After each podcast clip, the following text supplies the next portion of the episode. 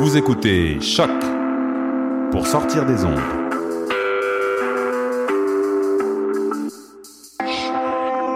Podcast, musique, découverte.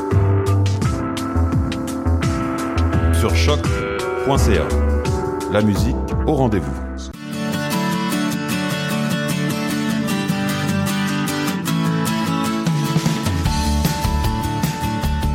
Bienvenue sur les ondes de choc.ca. Écoutez Tendance Entreprendre, l'émission qui vous fera voir l'entrepreneuriat différemment.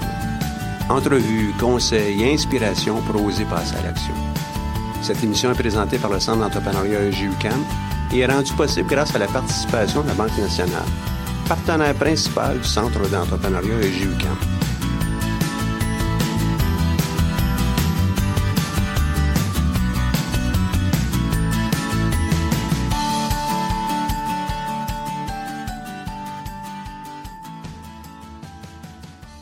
Bonjour. Bonjour Michel, ça va bien? Ça va très, très bien. La voix que vous venez d'entendre, c'est celle de Joanne Valran. Joanne Valran, professeure au département de management et technologie à l'École des sciences de gestion, euh, qui vient de lancer avec ses collègues une nouvelle expérience, un nouveau certificat, en fait, en dynamique entrepreneuriale. Parle-nous-en un petit peu. Je remercie Michel de me donner cette occasion-là. On est euh, très, très heureux euh, de pouvoir offrir ce nouveau programme-là. C'est un certificat, c'est-à-dire que c'est un programme d'entrée au baccalauréat pour les étudiants. Des étudiants qui ont un DEC, des étudiants qui ont euh, une expérience sur le marché du travail et tout ça, qui désirent revenir. Donc, un certificat, pour ceux qui sont pas au courant, on parle quand même d'un programme de 10 cours, 30 crédits. Euh, sauf que le certificat en question est un certificat dynamique entrepreneurial, c'est très large. Effectivement, c'est pour euh, les gens qui ont envie de comprendre la gestion d'une PME, la gestion d'une entreprise sociale ou éventuellement se, se partir en affaires, créer leur propre entreprise. Et dans, dans cette démarche-là, est-ce que si euh, je passe à travers de tout ça, je vais savoir exactement comment lancer mon entreprise? On l'espère. Qu'est-ce qui va être inclus dans ce programme-là? En fait, euh, c'est un programme un petit peu aussi nouveau dans la façon d'enseigner ou de promouvoir le programme, c'est-à-dire qu'on part par la base de l'expérience les étudiants sont amenés dans le tronc commun à faire euh, des expériences de simulation d'entreprise, sont amenés à accompagner des entrepreneurs pour comprendre vraiment le processus. Et par la suite, bien évidemment, on leur donne des cours d'appoint, je pense, que, qui sont nécessaires, euh, autant pour les chiffres que pour la vente, le marketing. Euh, donc, c'est un programme qui est assez complet simulation d'entreprise, ça veut dire quoi? Ça, on va être impliqué à aller travailler dans une entreprise? En fait, euh, c'est presque ça. Alors, la simulation d'entreprise, c'est qu'on te donne euh, de façon virtuelle une, euh, une entreprise et tu dois la gérer pendant quelques décisions. Chaque décision vaut l'équivalent d'une vie, d'une année de vie d'entreprise. Donc, les étudiants se prennent au jeu. C'est la mode. On regarde les jeunes et tout ça. Ça joue à Sim, Sim ci, Sim ça. Alors, c'est Sim gestion. Et puis dans Sim Gestion, je vais gérer quel genre d'entreprise? Ben, en fait, on commence évidemment, les entreprises qui sont les, les, plus courantes ici au Québec sont les entreprises de services. Donc la première simulation, on les amène, euh, ils sont amenés à gérer une entreprise qui est un golf, un terrain de golf, avec un petit restaurant, une boutique. Euh, par la suite, bon, on les amène un peu plus loin, on va dans l'entreprise manufacturière. Après ça, ils ont également euh, la chance d'opérer une entreprise de type coopérative euh, pour leur montrer un petit peu. On parle toujours d'entreprise commerciale, mais il y a toutes sortes d'autres types d'entreprises qui ont, on a la chance de couvrir dans ce, ce programme. Les formes juridiques d'entreprise. Oui, mais les, les, coopératives, les entreprises de but non lucratif et ces choses-là, ce sont tous des types d'entreprises qu'on aborde peu des fois, particulièrement en sciences de gestion. L'argent étant ce qu'elle est, euh, on veut des entreprises. On fait pas d'argent dans une coopérative? Ou... Oui, il faut en faire toujours, mais c'est pas tout à fait le même type de gestion. C'est un petit peu la grande, la grande distinction. Donc, les simulations, il y en a plusieurs dans l'ensemble du programme? Ah, absolument. Oui. On n'a pas juste des simulations. Je pense aussi c'est de voir le concret. Donc, je pense qu'accompagner des entrepreneurs, euh, c'est quelque chose de, de, vraiment important. On a beaucoup d'invités aussi du, qui viennent du monde des affaires. On a eu le support de, de, de grandes organisations comme la Chambre de commerce euh, du Grand Montréal et ces choses-là. Donc, euh, Femmes et Sort. Euh, je pense que le programme il répond à un besoin euh, assez important. Puis il est destiné à qui ce, ce programme-là Tu dis qu'il répond à un grand besoin. C'est un ben, grand fait, besoin chez. Euh, ce qu'on se rend compte, le, le, programme est en fait fait sur euh, genre trois profils. Le premier, c'est vraiment pour les gens qui sont appelés à travailler dans une PME. Euh, dans un baccalauréat, on se spécialise très rapidement et on se rend compte finalement que les gens euh, sont très bons dans un domaine, mais n'ont pas la capacité du touche-à-tout que probablement souvent un propriétaire dirigeant va rechercher.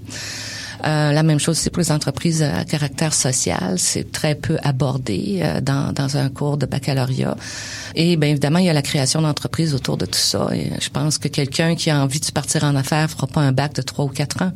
Le besoin est là, l'idée est là, donc euh, c'est immédiat. Donc c'est un petit peu à ça que répond ce programme-là. Il s'adresse ben, aux jeunes qui viennent de terminer un, un cégep et s'adresse à, à, toute personne qui a euh, de l'expérience pertinente, qui, qui, a un background et qui veut se perfectionner. Tu mentionnes qu'un propriétaire dirigeant a besoin d'avoir quelqu'un qui est un peu touche à tout. Explique-moi un peu davantage qu'est-ce que ça veut dire, ça, puis qu'est-ce que le programme va pouvoir offrir. Ben en fait, euh, c'est ce qu'on essaie de, de montrer euh, aux jeunes et aux moins jeunes. En fait, les gens qui sont dans le programme être en mesure d'être conscients qu'il y a une interaction entre chacune des disciplines souvent une personne va se spécialiser en marketing, mais je veux dire, on peut avoir, on peut avoir le plus beau plan marketing, mais si t'as pas d'argent, tu peux pas le réaliser. Faut comprendre qu'en contexte PME, la pénurie des ressources, ok, fait qu'il faut être extrêmement créatif. Donc, on a des cours de créativité, on a des cours de marketing, des cours de gestion de projet, des cours de ressources humaines. L'enfant pauvre, souvent des PME. Le dernier directeur qui va rentrer dans une PME, c'est le directeur des ressources humaines.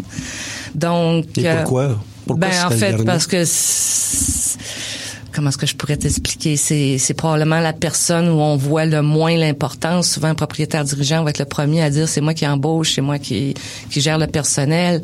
Donc, euh, à quelque part, c'est, c'est, c'est, et c'est coûteux hein, d'embaucher du personnel. Donc, euh, on voit rarement les bénéfices aussi rapidement que si on embauche un directeur des ventes ou si on embauche un directeur pour s'occuper de, de, la finance. Il faut faire entrer l'argent puis bien la gérer avant même de dire qu'on va être capable d'avoir euh, des beaux plans de ressources humaines, ben, surtout ça. pour les petites entreprises. Ben, on parle souvent de PME. on, on, est loin de la définition de Statistique Canada. Hein. Une PME ici, euh, c'est quoi, 5, c'est beaucoup, 10 employés, c'est de la PPPME, petite, petite, petite entreprise. 2, 3, 4 employés.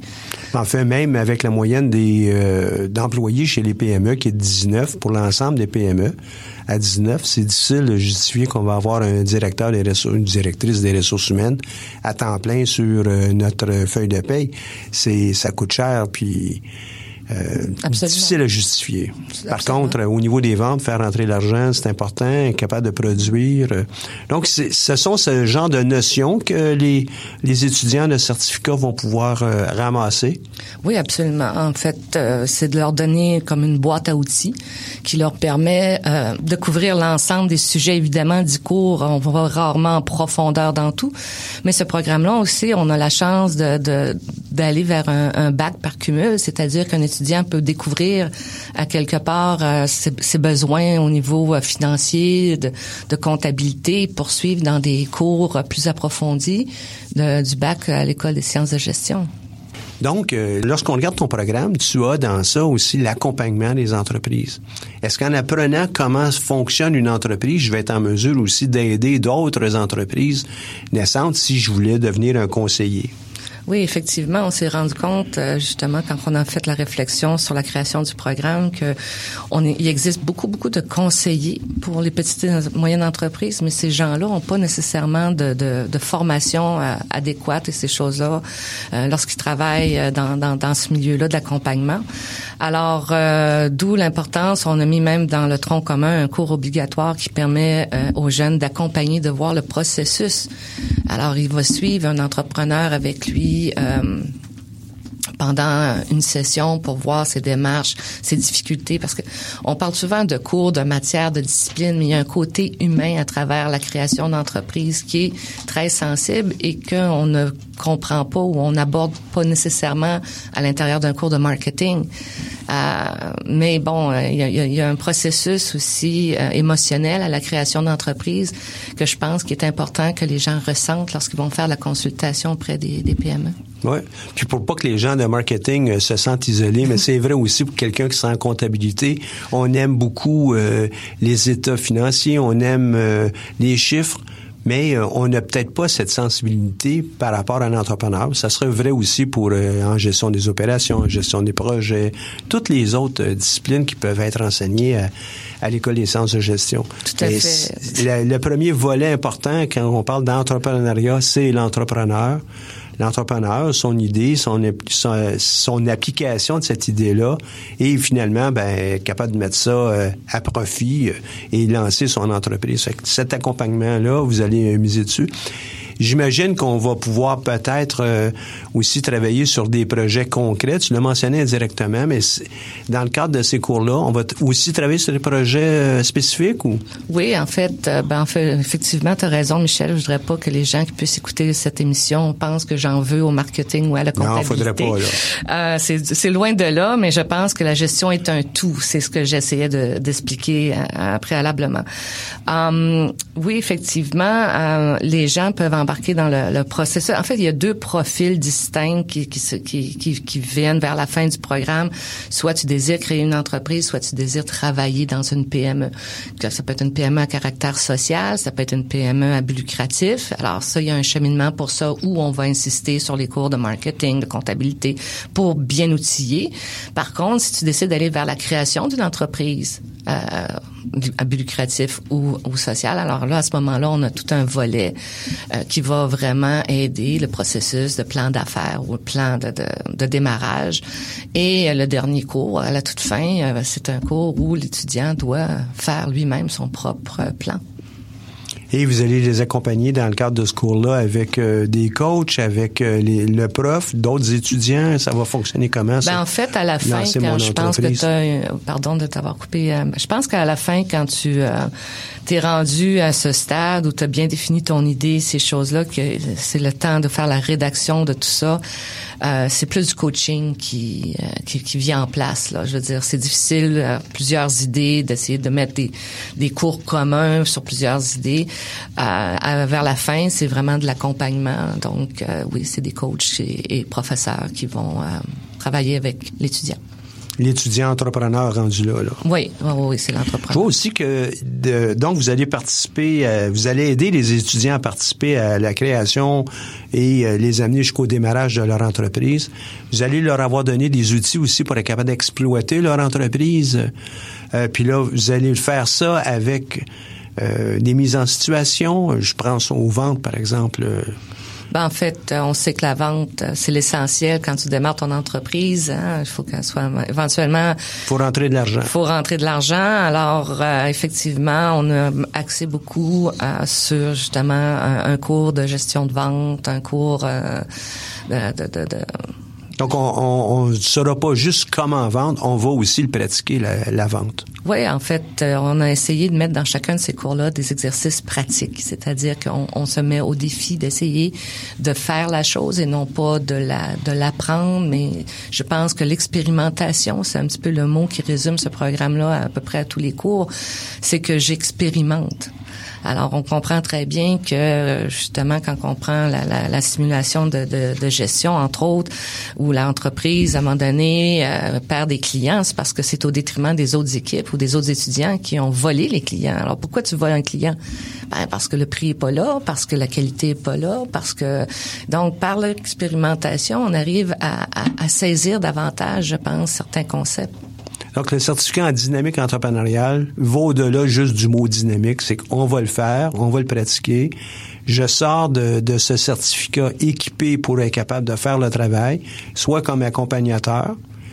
Évidemment, à ce stade-là, c'est peut-être un accompagnateur junior, comme ça va être un entrepreneur junior, comme ce sera aussi euh, quelqu'un qui, au niveau, par exemple, du bloc entrepreneuriat social, pourra euh, épouser des valeurs sociales pour pouvoir lancer sa propre entreprise. Ou travailler au sein de certains organismes à but non lucratif, donc qui sont à la recherche justement de gens qui sont euh, plus familiers avec ce, ce concept-là, qui diffèrent, soyons sérieux, qui diffèrent largement de l'entreprise à but lucratif. Puis dans une entreprise à but lucratif, ça va aussi être de comprendre la pénurie des, des ressources, comme tu le mentionnais tantôt, le manque de ressources carrément. Ça va aussi être de, de bien comprendre l'entrepreneur social ou à but lucratif pour être capable de le vivre, puis pas tellement d'être tolérant, mais être en appui à ce, ce type de personnes. Ben c'est en fait quand on, on, a cette carrière comme euh, où on cherche à travailler dans, dans une PME, euh, faut comprendre qu'il y a peu de ressources, on le mentionnait tout à l'heure, donc euh, les entrepreneurs cherchent souvent des gens qui sont touche à tout. C'est des gens qui sont capables de mhm. maîtriser plus qu'un concept ou plus qu'une matière, plus qu'une fonction, plus, qu'une fonction parce qu'ils vont être appelés à faire plusieurs rôles au sein de l'entreprise. Et euh, je pense que c'est important qu'ils saisissent ça euh, quand ils sont sur le marché du travail. C'est pas juste pour le, le patron d'être, euh, entre guillemets, en anglais, on dit un jack of all trades. c'est aussi pour le lot de plusieurs employés d'avoir à jauger, puis jongler et travailler sur plusieurs aspects de l'entreprise pour... puis en même temps, quand on apprend, ben, on est peut-être mieux équipé par après pour pouvoir lancer sa propre PME. Là. On dit toujours lancer une PME. As-tu déjà entendu, toi, euh, lancer sa grande entreprise? Non. Euh, j'aimerais ça, mais disons que... Toutes les entreprises viennent au monde tout petites. Hein? C'est ça. Absolument. Et puis, un ça vient d'une idée, puis une idée, c'est jamais... Euh, on peut penser grand, mais il faut démarrer quelque part. Et bon, hein, moi, je dis toujours aux personnes que, que j'accompagne que tu peux penser très, très grand, mais démarre petit parce que de toute façon, on n'a pas beaucoup de ressources, que ce soit financières, humaines, matérielles, ces choses-là. Euh, mais il faut enlever certains mythes. Hein. Je veux dire, moi, je connais des gens qui sont partis avec très peu de sous ils ont démarré leur entreprise. Donc, euh, ça se fait aussi.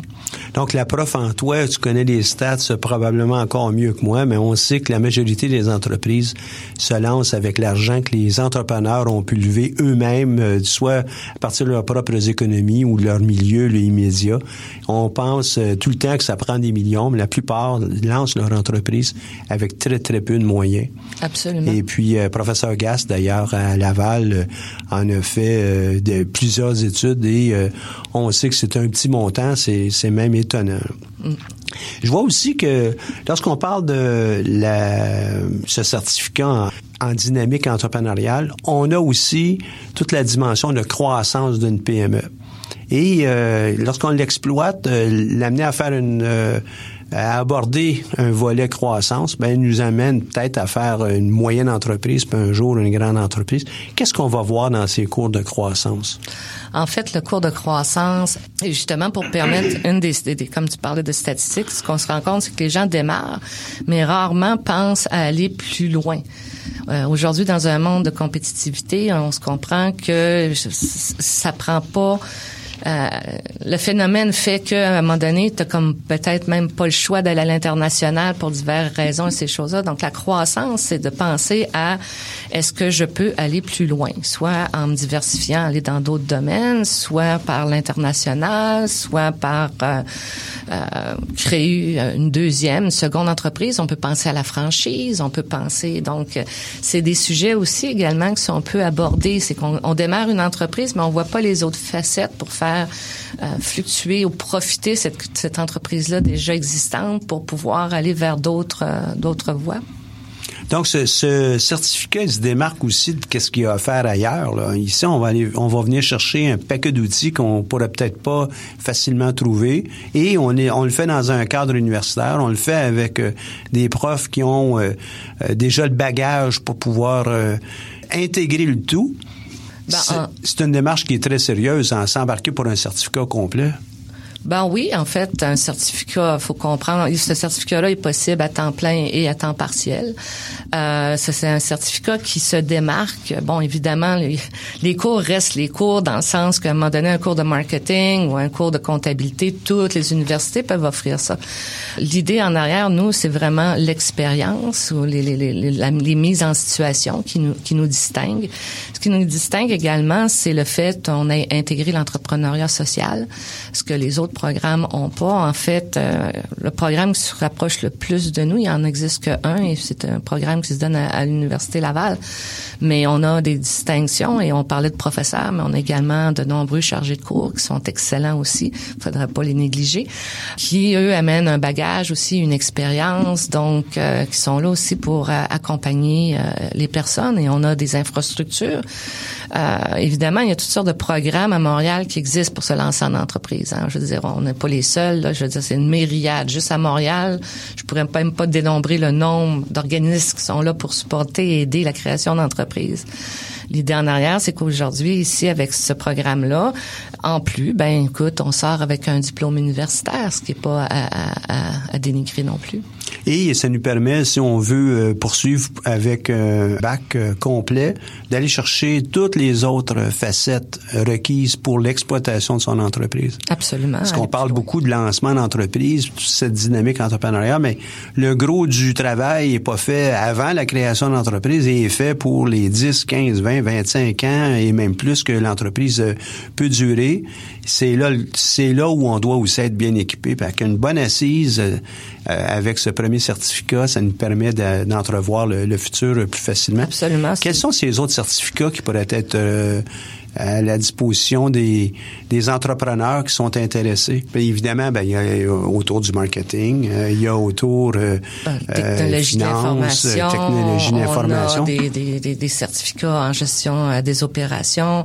Donc, un bac par cumul, c'est-à-dire qu'on peut jumeler d'autres certificats. On a le certificat de service, on a les entreprises de service, on a plusieurs autres certificats. C'est très, très complet. On fait quelque chose qui est sur mesure pour nous dans le cadre de d'un programme. Euh, Effectivement, ou rentrer éventuellement par cette voie-là pour aller chercher un baccalauréat dans une discipline parce qu'on a découvert une discipline.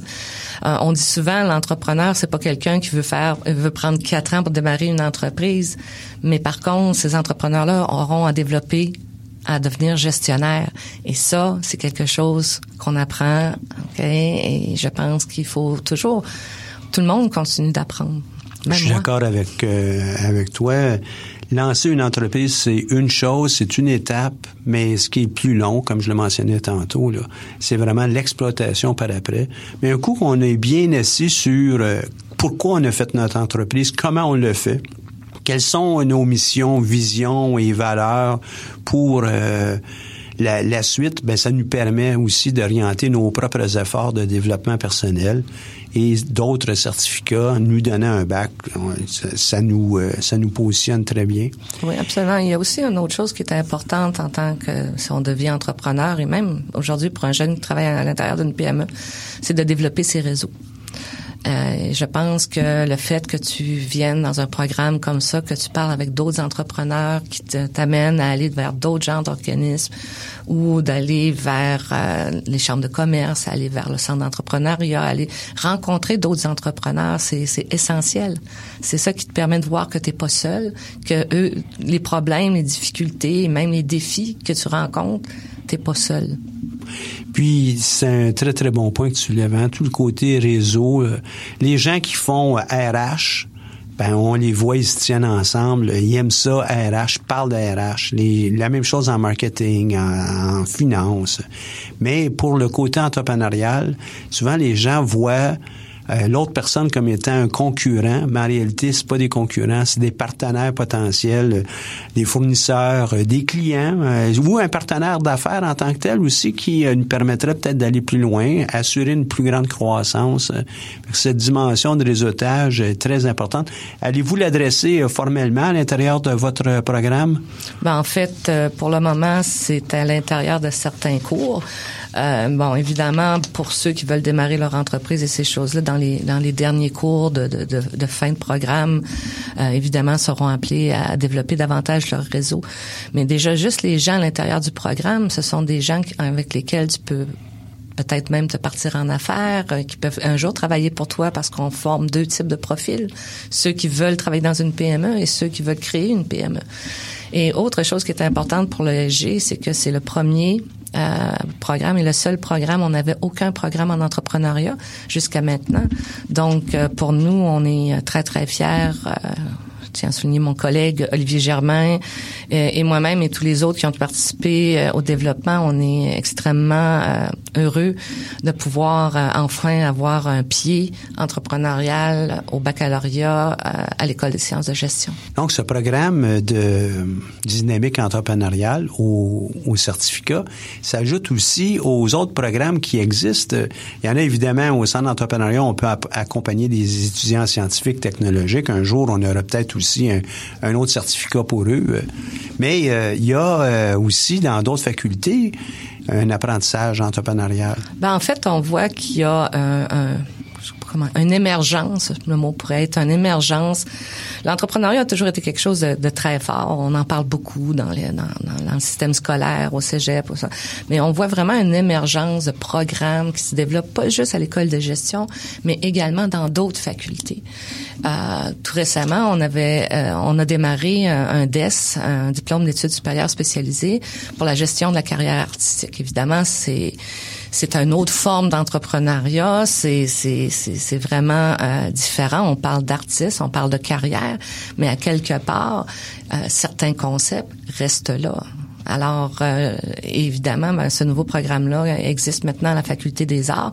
Comme tu le mentionnais, peut-être qu'on va voir émerger euh, en sciences éventuellement un programme, mais la tendance est là. Si je regarde aussi d'autres universités, à, d'autres points de vue, dans d'autres facultés, on voit que euh, ce genre de programme-là, pas des programmes très longs, des programmes plutôt courts, mais des programmes qui sont là pour évidemment venir stimuler dans tous les domaines la création d'entreprises. Et euh, c'est euh, ouvert, comme tu le mentionnais au début de l'émission, là, à tous les étudiants, peu importe leur domaine. Ceux qui euh, veulent un jour lancer une entreprise ou travailler dans une PME parce que c'est leur rêve, ils veulent pas travailler dans une grande entreprise ou dans l'institutionnel, c'est peut-être une belle avenue. Ben effectivement, c'est une porte d'entrée, donc c'est un programme qui est fait pour ça. Donc, on, tranquillement, on, on te familiarise avec la gestion. Euh, dans des avec des approches euh, beaucoup plus dynamiques, avec euh, des expériences, avec des simulations, qui fait que tu, vas découvrir le fait que tu peux finalement être gestionnaire et que c'est et c'est faisable et, c'est faisable. sans nécessairement dire que c'est facile, mais c'est abordable, c'est accessible pour tout le monde. À quel endroit on peut trouver de l'information additionnelle? On peut la trouver sur le site, j'imagine, de l'UCAM, l'école des sciences de gestion, certificat en dynamique entrepreneuriale. Euh, je sais aussi que très bientôt, il va y avoir une euh, journée porte ouverte à l'université. Vous allez être présent, vous oh, allez pouvoir répondre à toutes sortes de questions. Et puis, il va y avoir aussi un atelier euh, spécifique qui va porter sur l'entrepreneuriat et cette ouais, pour la journée approche de dynamique entrepreneuriale. Ben oui, effectivement, on, on, invite tout le monde. On va être présent aux journées de porte ouverte du 5 novembre, autant pour le DES en gestion de carrière artistique que pour le programme en certificat de dynamique entrepreneuriale. On va avoir un kiosque. Je vais être présent avec mes collègues et ça va nous faire plaisir de répondre à toutes vos questions. Et j'aurai aussi l'occasion d'être présent le 5 novembre pour euh, euh, un petit atelier sur l'entrepreneuriat. Et euh, on espère être capable d'attirer plusieurs personnes. Un jour, ces gens qui vont faire ce, certificat, ben, auront peut-être avantage, dans certaines conditions, là, de venir nous voir au centre d'entrepreneuriat. on va pouvoir aussi les aider. Et euh, pour moi, ça fait une offre qui est, qui est complète. Et peu importe dans quelle faculté on, on, on a de l'intérêt, en sciences humaines, en sciences, en éducation, euh, en art, en gestion évidemment, en communication, puis probablement qu'il m'en manque une, ben l'entrepreneuriat, c'est possible, c'est accessible pour tout le monde, puis on est capable de ne pas renier ses propres valeurs, mais d'être euh, en, mesure, équipé pour pouvoir lancer une entreprise dans le domaine qu'on aime, à but lucratif ou non, dans le domaine social. Joanne, je te remercie beaucoup d'avoir été des nôtres aujourd'hui et puis euh, je souhaite euh, tout le succès du monde à votre programme et à bientôt. Ben, je te remercie beaucoup, Michel, ça m'a fait plaisir. Entrevue avec spécialiste. Aujourd'hui en studio, nous avons à nouveau Claude Ananou. Bonjour Claude, c'est la troisième fois en quelques semaines qu'on se parle et puis euh, aujourd'hui tu as accepté d'être avec nous encore pour parler d'un autre sujet. La dernière fois on a parlé de la molécule du besoin, drôlement intéressant. Cette fois-ci, puis je vais peut-être essayer d'intervenir un peu plus souvent. Moi aussi, hein, j'aime ça euh, pouvoir communiquer. Ça va me faire plaisir. Euh, je veux vraiment te laisser tout le temps comment on fait maintenant lorsqu'on a connu, on, connaît les besoins de nos clients, lorsqu'on a pu les identifier, lorsqu'on a pu disséquer tout ça, euh, mettre euh, des aspects qualitatifs, quantitatifs, euh, mettre tout ça en ordre pour confectionner notre gâteau, comme tu prenais comme exemple la dernière fois. Comment on fait maintenant pour s'assurer qu'on va vendre ça au bon groupe de personnes? Alors bonjour Michel, euh, toi quand tu dis même le bon groupe de personnes, c'est comme si on disait euh, bah, ce groupe-là il existe déjà et, on peut le définir ou quoi. Tu as raison, je me reprends. Non non ça va et c'est en fait c'est ça qu'on va parler aujourd'hui ensemble de la fameuse segmentuition qui est de mon ami Paul Millier de l'EM Lyon en France, qui a en fait breveté le mot même. Donc vous allez comprendre que la segmentuition vient du mot segmentation et intuition. Et comme je vous les avais parlé euh, l'autre fois un petit peu, euh, pour définir ce fameux besoin, pour identifier les besoins que nous on va vouloir combler, c'est intuitif un petit peu au début. Parce que bon, on a entendu ça, on a vu ça, on a testé, mais on n'est jamais sûr. Ça veut dire qu'il n'y a aucun entrepreneur quand il lance une entreprise qui est sûr que son produit va marcher. Et la preuve, c'est combien de personnes ont bien souvent lancé quelque chose qu'ils voulaient lancer et très rapidement on fait un virage à 180 degrés pour euh, dire oh, je pensais vendre ça à telle personne, puis je vends ça à tel autre marché, je vendais ça pour tel pays, puis c'est un autre pays, puis des Inuits au Sahel entre guillemets là, donc c'est pas les mêmes marchés là, c'est pas juste à côté. Donc euh, Paul Millier nous propose cette fameuse segmentuition et c'est pour ça que ça nous intéresse nous d'en parler de la segmentuition parce qu'il y a le mot intuition et nous, pour l'identification du besoin, on parle sur intuition. Et d'autant plus, comme je sens avoir développé encore sur l'approche Synop, quand on a parlé du besoin, je dis, ces besoins sont complexes. Il y a peut-être des éléments qu'on a oubliés, même identifiés, que peut-être notre concurrent, lui, a identifiés, puis il va nous les prendre, ces clients-là. C'est qu'il va falloir que, une fois qu'on a identifié des besoins, de dire, ils viennent pas de ma tête, les besoins, ils viennent de mon observation, mon côté ethnologue, j'ai repéré dans un voyage, il y a la même chose qu'on me dit au Québec, et puis tel type de génération me dit ça, tel, secteur m'en dit ça. Donc je suis un capteur comme ça, tous mes sens, c'est comme des radars, sont zagués. Et je compile ça. Et ça, c'est un entraînement qu'il faut faire psychologiquement et intellectuellement. C'est pas évident, c'est pas on s'assoit, puis tiens, je vais y penser. C'est quotidiennement, du matin au soir. Et c'est pour ça, comme on dit, les entrepreneurs. Faut tester, tester, tester. Oui, et puis les entrepreneurs, on est tout le temps vert, on est en voyage, et puis on pense à notre business. On voit quelque chose qui pourrait effectivement s'appliquer à notre euh, entreprise ou nos produits. On le prend, on dit pas, ah non, je suis en vacances, moi je pense pas. Donc, d'où vient ce mot segmentation? C'est bien souvent ce qu'on enseigne aussi. On disait, ah, il y a une tarte, on identifie, on va faire un diagramme où on va identifier nos concurrents, et puis je vais me positionner par rapport à ces concurrents. Alors moi, je vais être moins cher, je vais être de meilleure qualité, je vais distribuer ça différemment. Et ça, pour moi, c'est une erreur fondamentale.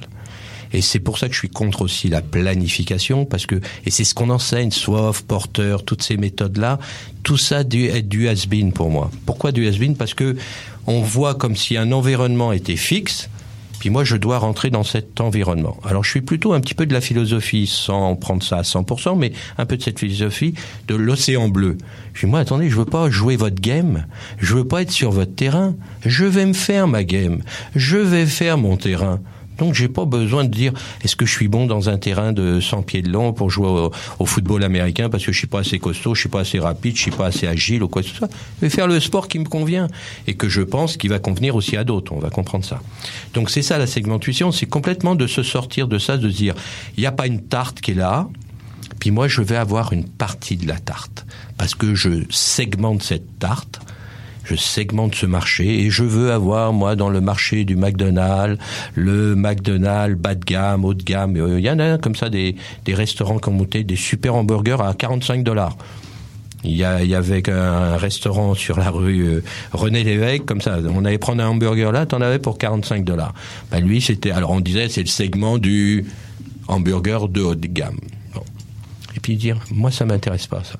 Je veux savoir, par contre, s'il y a des gens qui seraient prêts à manger un certain type de plat qui peut peut-être plus ou moins ressembler à un hamburger, d'accord? Mais qu'est-ce que c'est qui comble leur besoin là de manger un type d'hamburger? Quand je dis un type d'hamburger, on mange ça avec les mains, on mange ça. Il y a une boulette de viande, c'est de la viande hachée, donc c'est de la viande molle entre guillemets. Bon, donc il y a plein. Quel type d'ingrédients on va mettre dedans? Bon, est-ce que demain on devrait lancer des, je sais pas moi, des hamburgers halal Vous allez comprendre qu'il y a peut-être plein de gens qui, admettons, mangent halal ou cachère, mais iraient jamais chez McDo. Et donc je vais pas prendre une part du marché de McDo. Je vais créer moi un autre plat qui ressemble peut-être à un hamburger. Alors on peut créer à 100% ou à 1%, mais même si je crée quelque chose à 1% de différent de ce qui existe, c'est différent. Mais la notion est quand même, on va essayer de cibler des gens qui sont intéressés par ce qu'on. C'est pas que je cible, et c'est ça, voilà. C'est exactement le mot que tu dis qui est une erreur. Je cible pas quelque chose, c'est que je regarde je reconnais gens, que. je reconnais qu'il y a de façon hétéroclite, dispersée, puis c'est ça avec la mondi- mondialisation des marchés, il y a quatre personnes qui pensent comme ça à Montréal, 25 à New York, 35 en Europe, ou j'ai en Europe et je pourrais dire des villes, au Japon, en Afrique. Puis j'ai un moment, dis attendez, il y a 1000 personnes moi sur la terre qui ont tel type de besoin, qui est composé de mon méta-besoin, donc de toutes les composantes. Mais ces gens-là, ils se connaissent pas. Ils peuvent pas aller à un magasin, ils achètent pas un produit qui existe. Personne ne les a repérés. Mais moi, je les ai repérés dans ma combinaison de mon méta-besoin composé de sous-besoins. J'ai dit, effectivement, il y a des gens qui veulent avoir ça, ça, ça, ça, ça, ça. Mais ça va être difficile avec un burger s'ils sont, répartis, sont répartis partout sur la planète. Laisse-moi finir, Michel. Tu as raison. Si c'est un newsletter, c'est facile. Moi, je connais quelqu'un qui a un newsletter à 1000 dollars par an. Il a 1000 abonnés. Il se fait un million de dollars. Il est chez lui. Et tous les mois, et il travaille pas l'été en plus, il envoie 10 fois dans l'année un petit newsletter de gens qui veulent avoir ses connaissances, hein, son, son travail de recherche, et qui sont prêts à payer 1000 dollars parce que ça leur apporte plus. Ça leur apporte plus que euh, le 1000 dollars qu'ils ont payé dans le dans, dans l'année. Donc, on repère ces gens-là et on va les fédérer. Donc on va créer le marché de cette newsletter. Alors pour le hamburger, tu vas me dire oui mais le hamburger est-ce qu'il vient d'un- bah, peut-être je veux faire un hamburger moi congelé que je vais leur envoyer et leur expédier. C'est ça la mondialisation aujourd'hui. Il y a beaucoup de produits qui se vendent hein, et puis euh, je vais mettre ça sur Amazon puis Amazon va me mettre euh, mon distributeur dans le monde entier. J'ai même pas besoin de monter des succursales, des magasins à droite à gauche. Puis les gens vont m'acheter mon sandwich tellement particulier qu'ils en achètent que trois par an pour fêter un certain événement d'accord Puis qui est conçu juste pour cet événement-là. Mais effectivement, il y a plein de gens sur la Terre, quand j'y plein, peu importe le montant qu'on veut, là, si c'est rentable pour moi, d'en avoir assez. Et c'est ça qui est important, d'en avoir assez. Si j'ai Avec le newsletter, c'est un très très bel exemple. voilà, si j'ai que deux personnes qui sont arri- euh, à- à- qui sont intéressées à mon newsletter, je vais avoir de leur mal à leur vendre euh, un demi million de dollars. Bon, donc je suis capable de repérer des gens qui ont le même besoin, qui ne se connaissent pas, que ce besoin n'est pas comblé, puis je dis moi je vous comble ce besoin-là et je vais vous fédérer et à un moment va naître le marché de cette newsletter, le marché de ce fameux hamburger qu'on commande à 500 km, à 5000 km, qui est expédié par FedEx en 48 heures, en 24 heures, qui est livré d'une certaine façon, dans une certaine boîte. Il y a plein de produits, tu sais, comme ça maintenant. On te livre tous les mois ta boîte. Hein Alors j'ai de- des étudiants comme ça que j'ai eu, moi, qui ont créé ça là, euh, avec les bas et tout pour les jeunes filles. D'autres, c'est pour des produits euh, cosmétiques, d'autres, c'est pour de l'alimentaire ou quoi que ce soit. là. T'es abonné, puis tu reçois ta boîte. Et ces gens-là, leur but, c'est de repérer des gens à travers tous les continents, je dirais. Bon, alors au début, on commence peut-être un peu plus local, d'accord? Mais ils disent, oh, j'ai deux clients à Chibougamau, j'en ai cinq là et tout. Et puis, ils ont fédéré, ils ont créé leur propre marché. Alors voilà un petit peu ce qu'est la segmentuition. C'est que au lieu de dire je pars d'un tout et dont je vais prendre quelque chose en particulier, c'est de dire non, moi je pars de particuliers, de molécules, d'atomes. Je suis comme un trou noir, moi. Il y a plein d'atomes, et je, quand je dis je fédère, j'absorbe, je, je, Je compose, là. je compose, Je, je- compose, je- hein. je, je monte mon, mon patchwork, je monte mon, mon, mon marché, là, je le crée, je le bâtis. Puis à chaque fois que j'ai un nouveau client, ben, il est en train de se construire mon marché. Donc je construis un marché plutôt que de dire je vais prendre une partie d'un marché. Et dans notre approche Synop, c'est très adapté ça, parce que comme nous partons avant tout de l'intuition d'un besoin, qu'on va tester, qu'on ne sait même pas, qu'on va ajuster, qui n'est pas bien défini, on est capable de effectivement euh, avoir une approche beaucoup plus d'action, de tester, que de dire ah moi j'ai pris des études de marché qui existent, il y a un million de personnes qui achètent ça, j'aurai euh, tel pourcentage. Et j'ai toujours rigolé quand je voyais dans un plan d'affaires où les gens me disaient j'aurai 3% du marché de telle chose. Bon, tu sais que j'étais le dixième depuis ce matin qui vient me voir avec un projet identique. Et rien qu'à vous dire, vous êtes même pas encore sur le marché, donc il y a des gens qui existent, qui sont là. C'est 30%. J'ai attendez, il a augmenté tout seul le marché, là, parce que vous êtes tous à me dire vous allez prendre un 3%.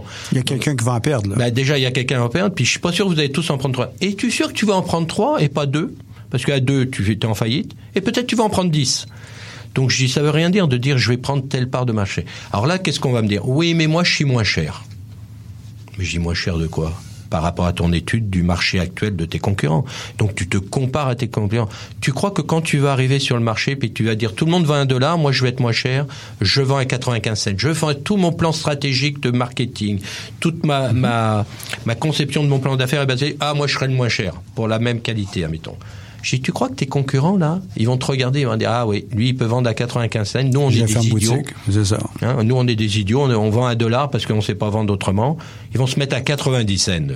Parce qu'eux, ils ont peut-être déjà amorti leur machine, ils ont peut-être des fonds déjà, ils savent opérer, ils ont peut-être des économies d'échelle. Puis en fait, tu vas pas être le moins cher sur le marché, sur ce fameux marché que tu croyais, tu vas être le plus cher. Les marchés aussi aujourd'hui évoluent. Alors, je vais vous donner un exemple. BlackBerry. Hein BlackBerry, quelques années avant leur trouble, hein, ils avaient même pas de VP marketing. Tu sais, mais nous, on achète notre produit parce qu'on est les meilleurs. Et regardez, aujourd'hui, ça vient de sortir, là, depuis quelques temps. Euh, ils se sont dit, on va plus les produire. Là, nous, on est l'intelligence des téléphones intelligents. Ils viennent de comprendre leur core business. C'est effectivement leur, le, leur euh, programmeur et tout au niveau de la composition de, de, de leur euh, logiciel. Euh, Ces informaticiens avant ouais. tout que des vendeurs de, de cellulaires. Sauf, ils avaient mis leur intelligence dans un cellulaire et certaines personnes, ça comblait leurs besoins, achetaient ce type de cellulaire. Et là, en fait, ça a été l'arrivée du iPhone. Et c'est ce qui a toujours fait Steve Jobs, c'est toujours ce qu'il nous a dit. Il dit, moi, je regarde pas mes concurrents. Oui, à un moment, je peux regarder ce qu'ils font, là. Mais je me justifie pas par rapport à mes concurrents. Je fais ce que je pense que je dois faire par rapport aux besoins que j'ai identifiés. Et ça, c'est une force aujourd'hui. Or, tout ce qu'on enseigne, c'est toujours mon environnement, il est statique. On l'analyse aujourd'hui, on ne sait même pas si demain il va changer. Or, demain il va changer. Il n'y a plus rien qui est effectivement statique aujourd'hui. On peut plus prévoir dans une semaine, dans un mois, le prix du pétrole, le taux de change avec notre dollar américain et tout. Il y a tellement de variables. Demain, on peut avoir une guerre en Ukraine. Demain, on peut avoir euh, la Corée du Nord euh, qui, qui nous lance une bombe atomique ou quoi que ce soit. Bon, on vit dans un monde d'incertitude. Donc, il faut être beaucoup plus dans, dans un état d'esprit qui est prêt à apprivoiser cette incertitude que de chercher des certitudes et dire j'ai fait mon étude, voilà ce que c'est, c'est bon pour 5 ans, 10 ans et, et déjà c'est énorme et rien va bouger. Non, tout bouge. Donc si déjà en partant, vous avez trop planifié, c'est de prendre une photo d'un point à un moment X, puis dire il va plus bouger, puis maintenant je vais faire ça. Ben non, ça marchera pas. Alors je préfère, moi, fédérer, comme j'ai dit, avec cette segmentation. Et c'est l'histoire d'Océan Bleu. Vous allez créer votre fameux marché. Mais là, c'est sûr que d'autres vont vous voir. Ils vont dire, ah, ça, il a créé un marché, on va l'attaquer. Alors, vous serez toujours un petit peu un métro en avance. Si vous êtes effectivement dans cette, de ce côté ethnologue de toujours comprendre que le besoin va évoluer. Puis les autres vont essayer de vous copier par derrière. Et c'est pour ça, regardez, que tu as des compagnies comme Apple, des compagnies comme Facebook, qui achètent Instagram. Ils auraient pu les copier. Mais ils savaient que les gens chez Instagram, parce qu'ils ah ouais, de les garder. Là. Bon, ils savaient que ces gens d'Instagram, ils étaient déjà un métro en avance. Donc tu dis, est-ce que je vais être Apple toujours à courir après Instagram pour être comme lui? Et c'est pour ça qu'ils achètent des, montants astronomiques, un milliard Instagram, une compagnie qui existait à peine de, depuis un an. D'accord? Alors ils achètent, et puis vous en avez des fois qui veulent pas être vendus non plus, puis qui vont bouffer les anciens.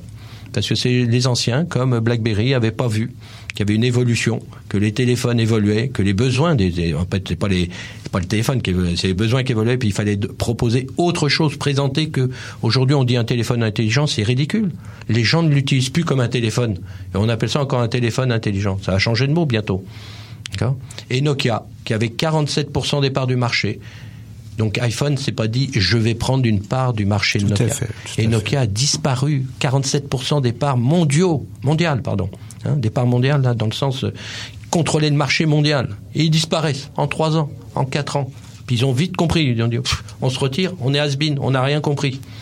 Et maintenant Nokia fait d'autres choses. Donc, vous voyez Mais comment on compare la démarche d'un entrepreneur qui mmh. est assez balbutiement? Toi, mmh. tu, je sais que tu parles beaucoup des étudiants, mais pour nous, là, ce sont des entrepreneurs. Co comment on les compare à ces grandes entreprises? Qu'est-ce qu'on peut leur suggérer? Qu'est-ce qu'on peut leur dire à eux, entrepreneurs? Je comprends la leçon des grands. Mmh. On leur dit quoi à eux? Alors pour les petits, de dire d'abord, c'est pas parce qu'on est petit qu'on n'a pas peut-être des très bonnes idées. D'accord? Et quand j'y ai dit, de dire j'ai une bonne intuition des besoins. Et c'est pour ça qu'on dit toujours, Michel, tu enseignes aussi là-dedans, c'est les PME les plus créatives.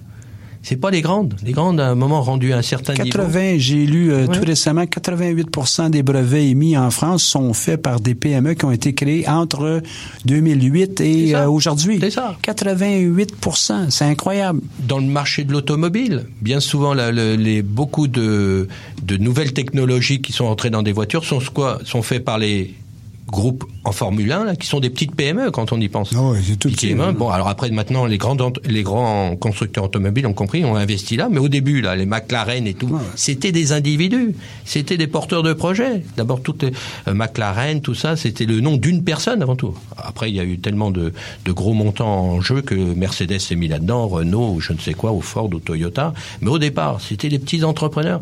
Puis après, on allait leur, pas leur piquer, on allait acheter les brevets qu'ils avaient fait sur les Formule 1, le je sais pas quoi. Moi, je suis pas du tout technicien en automobile, là. Et c'est de, là que ça vient. Donc, quand je dis, alors, première chose, tu me demandes, ne pas avoir peur qu'avec des gros, on peut être plus intelligent. Comme a dit euh, entre guillemets Darwin, hein, c'est pas les plus gros, les plus forts, c'est ceux qui s'adaptent ou quoi. Alors, si vous avez une lourdeur administrative, que vous êtes une grosse compagnie, Donc on peut on peut mettre au défi un Apple même. Mais complètement. Regardez dans la téléphonie, là, Bell a failli être moment hein, au bord du, au bord de la faillite il y a quelques années. Hein. On est à un certain âge, on a connu ça. Quand il y a eu la, la téléphonie mobile, là, ils ont pas, ils ont pas trop cru au début. Puis après, ils ont dit oui, il faudrait vite s'en se mettre. Mais eux, ils avaient des poteaux. Et puis c'était une institution bien avec des poteaux là, c'est bien planté, c'est là, c'est là depuis des années, des décennies. Donc ne pas avoir peur des gros. La preuve, c'est que vous avez des petits qui mangent des gros maintenant. On peut voir ça avec euh, la Telsa et tout, avec euh, Helmut Munk quoi que ce soit. Regardez, tout le monde, on se demande comment ça se fait que les grandes compagnies d'automobiles sont pas à la fine pointe comme lui dans l'automobile électrique là. Je ne sais pas comment ça va se dégoupiller, peut-être il va se racheter un moment. Donc petit, on a bien compris qu'il y a tel besoin? Pourquoi on n'a pas besoin? Là, je, vais un peu plus loin que ta question. Au début, je suis tout petit, j'ai pas j'ai pas de moyens, tu vas me dire. J'ai pas de moyens. Attendez, si votre intuition du besoin est bonne, si vous savez un petit peu comment, quel type de solution vous devez apporter, faites-la sous-traiter, vendez la licence, vendez le brevet. Vous allez, comme on dit, la Chine qui est le. Oui, mais si je vends le brevet, je, pose une question que mes entrepreneurs euh, me posent régulièrement. Même si je le vends, mon brevet, là, je n'ai plus rien, moi, là. là. Ben si, tu vas recevoir des royalties. Alors moi, j'ai investi Monsieur Gatien, qui est de Produits Atlantiques, vous savez, Starfrit. Ben oui, oui, oui. Et dit, moi, j'ai fait des millionnaires dans ma vie. Et dit, j'ai des gens qui sont venus me voir, puis à un moment qui avaient patenté quelque chose, inventé quelque chose. Moi, c'est ma force. Je suis un ancien vendeur de trottoir qui venez acheter mon épluche carotte ou quoi. C'est ça sa force. Un gars de marketing et tout. Alors, il a créé quelques produits, mais il a beaucoup de gens qui viennent le voir, qui sont des créateurs de produits, qui ont compris que Madame Intel, quand elle veut éplucher une pomme, elle veut pas se couper, elle veut que ça soit facile, elle veut pas trop dégueulasse, euh, tout mouillé ou tout je ne sais quoi, qui a pensé quelque chose, c'est un besoin qui existe. Lui, il connaît son marché aussi. Il dit oh c'est pas mal ça. Moi je vais vous le mettre, je vais vous le produire, je vais vous le mettre, le distribuer, le mettre. Donc, je n'ai pas besoin de tout faire, moi, si je suis un entrepreneur. Mais attendez, c'est ce que je dis. C'est pour ça que je dis souvent, on n'a pas besoin d'argent pour démarrer même une entreprise. On peut sous-traiter. On peut sous-traiter. J'ai pas besoin de monter une usine, moi, pour faire la chose. Donc, vais- toi, tu es en train de me dire que ce qui est le plus important pour l'entrepreneur, c'est de comprendre et non seulement comprendre son, son éventuel client, c'est être capable même de deviner ce que ces éventuels clients peuvent Oui. avoir besoin. Oui, parce que, en fait, je, je l'avais dit, je crois, dans l'autre émission, comme le disait Steve Jobs, c'est que moi, c'est ma spécialité, ce domaine. Je lis tout là-dessus, je suis attentif 24 heures sur 24, je regarde euh, ce qui se passe et tout, donc c'est ma- spécialité. Mon client, lui, il en a plein de besoins. Il peut pas être aussi spécialiste de ce besoin pour l'exprimer que moi, je suis capable. Et en plus, je sais qu'est-ce qu'on peut faire technologiquement. Mon client ne le sait pas. Si je pose une question à une personne, et je vais vous donner deux exemples. Si je pose une question à une personne, et je dis, ça serait quoi la plus euh, fantasmée même votre, meilleurs besoins que, que je suis Merlin l'Enchanteur et que, que je pourrais réaliser, dites-moi comme un rêve. Il n'y a personne qui va me dire la téléportation. Hein, de pouvoir me, vous savez, comme dans les films, là, d'être téléporté. Or, ça va arriver, on arrive déjà à téléporter un petit peu des, des atomes et tout, là, dans, dans, dans des laboratoires. Mais comme je dis, on le verra pas de, de notre vivant, peut-être, mais Ah, peut-être mes moi, je suis petits-enfants. plus jeune, hein. Bah. Mais tu me suis Et si, d'un autre côté, je dis aux gens, vous aimeriez pas, vous, ne, vous aimeriez ça, être capable de vous téléporter en deux secondes, vous arrivez à tel endroit Tout le monde va me dire, ben oui. J'ai un autre exemple à te donner dans, dans cette où que tu peux complètement te différencier, parce que celui qui va inventer la téléportation, vous allez me dire, bon, peut-être un peu trop technique. Chose plus simple. À un moment, je prends 100 personnes devant moi. Je dis, vous savez, aujourd'hui, de faire un voyage un par avion, c'est plus complexe qu'on pense pour acheter le billet, pour se rendre à l'aéroport, pour passer les douanes, pour qu'est-ce que tu vas manger. Il y a des low cost, tu, sais, tu payes tout, tu n'as pas le droit de plus de bagages, moins de bagages. Vous avez la même personne dans l'avion qui a payé deux fois le prix à votre droite et deux fois moins le prix que vous avez payé à votre gauche. Hein, c'est très compliqué. Puis l'autre fois, je dis, vous savez, à un moment, euh, les gens, euh, on devait faire la, la queue, attendre, avoir une place. Aujourd'hui, on peut choisir notre place. Puis vous seriez étonné, il y a un grand nombre de personnes qui payent un supplément de leur billet pour avoir l'allée, pour avoir les jambes un peu plus allongées parce qu'il y a de l'espace et tout. Et je dis, si demain, moi, je, je dis, regardez, je vais pas vous créer un besoin. J'ai, vous avez tous voyagé, oui. Ben, je vais vous dire un besoin que vous pensez même pas et que vous avez. Et qu'est-ce que je leur dis? Je dis, si demain, vous aviez le choix, puis technologiquement aujourd'hui c'est possible. C'est ça les avantages de connaître ce qui est possible technologiquement. Si Michel demain, toi, le, ton prochain voyage pour l'Europe, tu sais que ça peut être très fatigant un voyage en Europe, puis t'as un couple à côté de toi avec deux petits enfants de deux ans qui t'ont renversé trois fois leur lait, qui t'ont mis la, la, tu dormais, qui t'ont mis les doigts dans les yeux. Tu vois ce que je veux dire? Ton voyage, il devient très pénible. Pour ça que la prochaine fois, tu dis, je vais peut-être me payer la première classe parce que peut-être les familles peuvent pas trop se payer. Puis malheureusement, tu as pris un jour un billet de première classe, puis tu avais une famille qui pouvait se payer première classe. Et là, ton, ton voyage est foutu. Si demain, je te disais, Michel, comme tu peux réserver une place dans un avion pour un long voyage, tu pourrais savoir qui c'est qui va être assis à côté de toi. Est-ce que ça t'intéresserait? Tu dis, ah, tiens, il y a Claude Ananou, il y a Michel Grenier qui est sur le vol. Non? Parce qu'il s'est identifié. Et moi, je peux choisir ce siège-là parce que j'ai accès. Et pour avoir accès à cette banque-là, il faut que je paye. D'accord? Et je pourrais choisir. Est-ce que éventuellement ça t'intéresserait que- Alors peut-être tu n'as pas le besoin, mais il y a plein de gens moi qui me disent, oui, ils lèvent la main. Je suis tout à fait d'accord avec toi. Ouais, tiens, il y a, il y a un prix Nobel, moi, dans l'avion, peu importe, où il y a un gars qui est, son hobby, c'est de parler de hockey, on va parler. Et tu sais ce que c'est, on peut avoir quelqu'un de très agréable à côté de nous, et le voyage, on le sent pas passer, on a parlé pendant six heures, on a échangé, et merveilleux. Et puis je dis aux gens, vous seriez prêt à payer combien pour ça? Ah, 10 dollars, 20 dollars, 50 dollars, suivant les gens. Donc, comme je dis, il n'y a pas un prix. Pour certaines personnes, un professionnel, un peu importe, un étudiant va me dire, moi, je suis pas prêt à payer, j'ai déjà du mal à payer mon billet d'avion. Tu vois?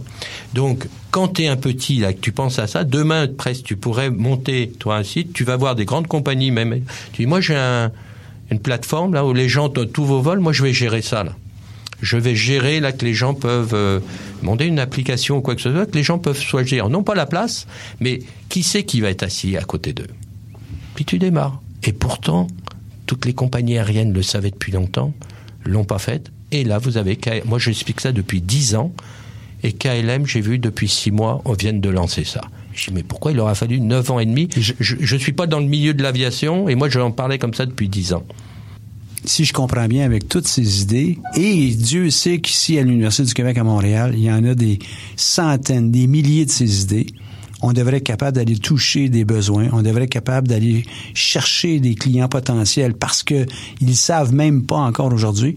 Donc, on va profiter du concours, entre autres, le levier de mon idée, qui est lancé par la Fondation Montréal et qui est à la recherche au cours des prochaines semaines de toutes ces idées et qui vont offrir à, le- à leur groupe euh, euh, qui sera sélectionné un week-end d'accompagnement pour euh, amener ces idées un peu plus loin.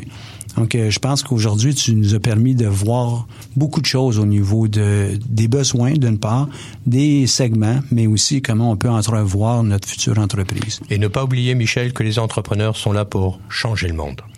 Je suis d'accord avec toi. Je te remercie beaucoup encore pour le temps que tu nous as consacré. Et à bientôt, Claude. Merci, Michel. Cette émission est rendue possible grâce à la participation financière de la Banque nationale, notre partenaire principal. Leur appui nous permet d'avoir cette émission, de même que nombre de nos services. Merci à tous d'avoir été à l'écoute. À bientôt.